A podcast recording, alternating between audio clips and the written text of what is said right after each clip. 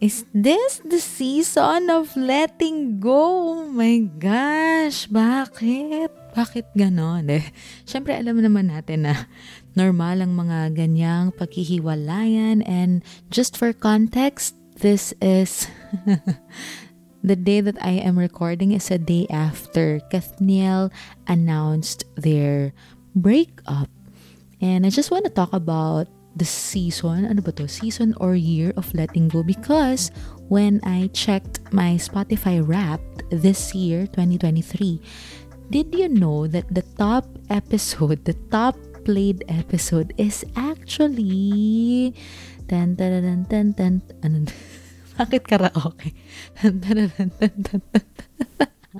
the most played episode is episode 19 it is how to let go of someone you love 3,248 plays and yung mga next na played podcast episodes are just at 2.6, 2.4, so ang layo. So, is this the year na marami talagang nag-let go?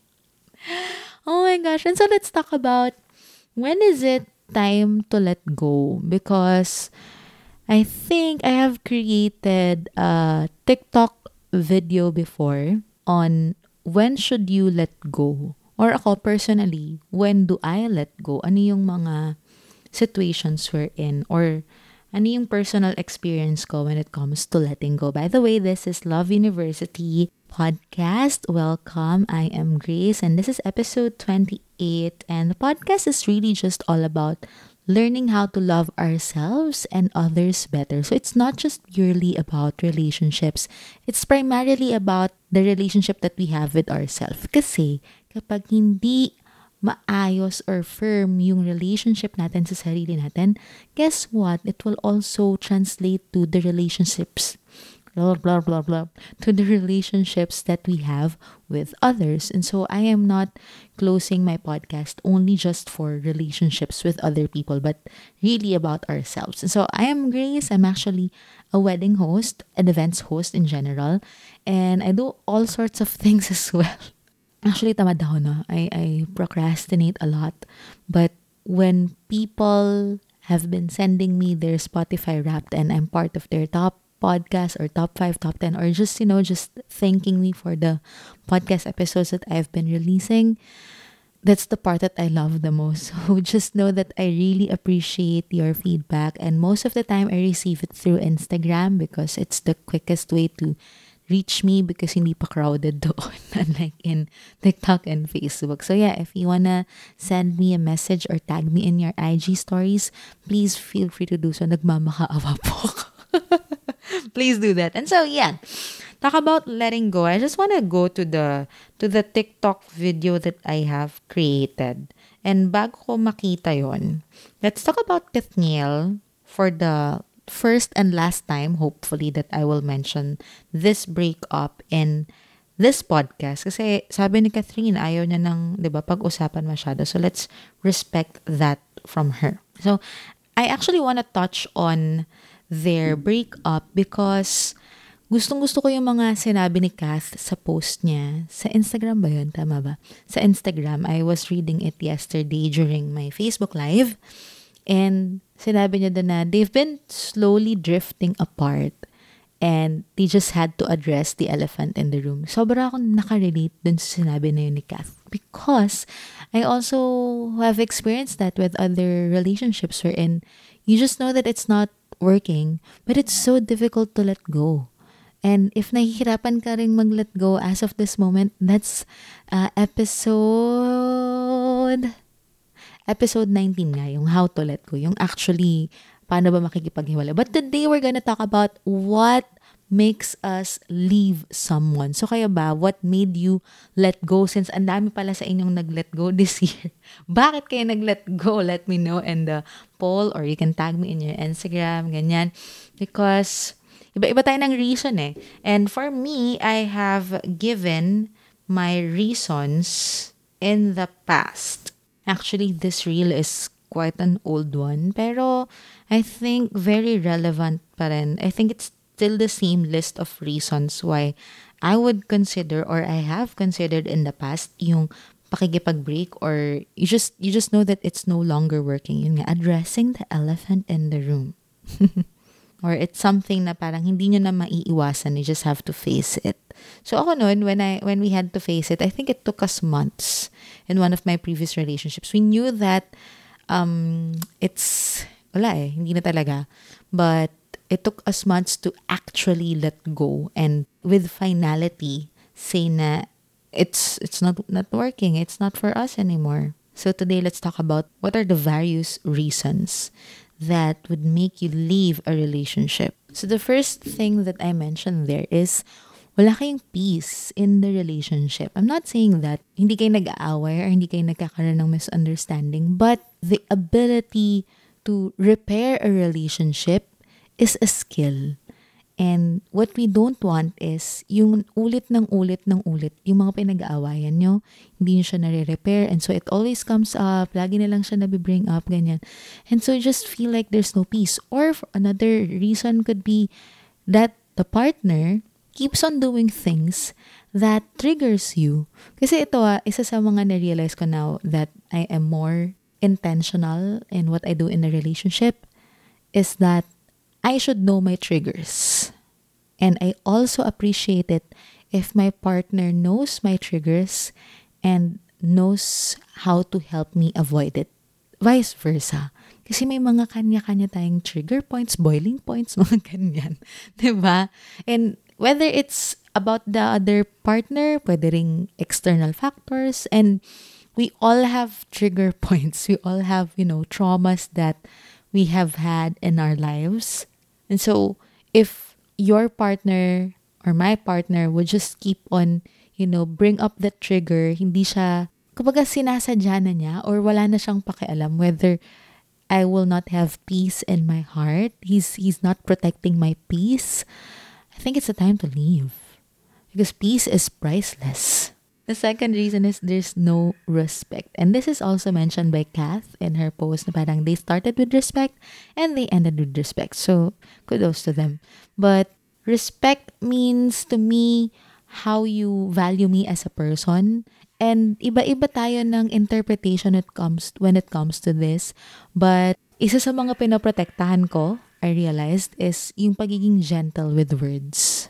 Kasi na-realize ko, yung pananakit physically, of course, that's the one of the highest forms of disrespect. Physically, talaga minumura ka na. Pero the moment na out of control na yung rage ng partner mo, syempre minsan from may one time, big time moments yan. Pero yung lagi ng ganun, like consistently, wala nang sweetness, wala nang gentleness. Alam mo yun?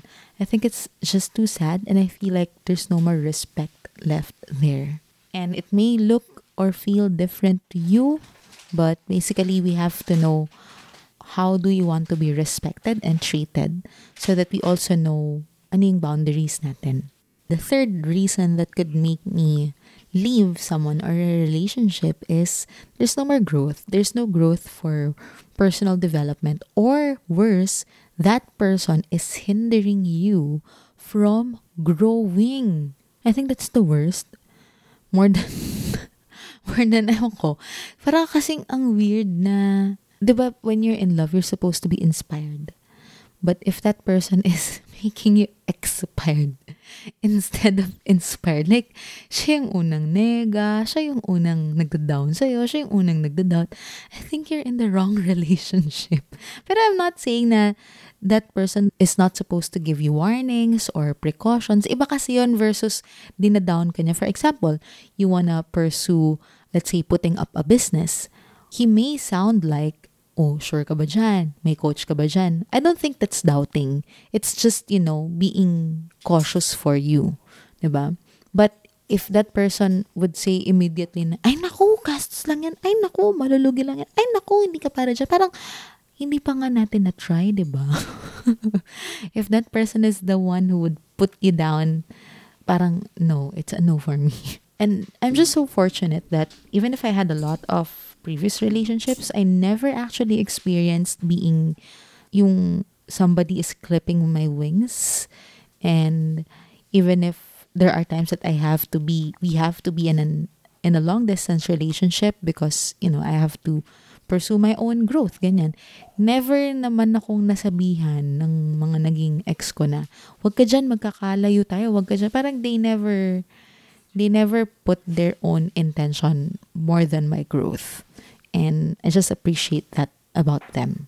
And even with my current boyfriend, diba? So, nakaka-touch that I have never experienced that. And I hope that nobody will ever experience that kind of sabotage. Sabotage?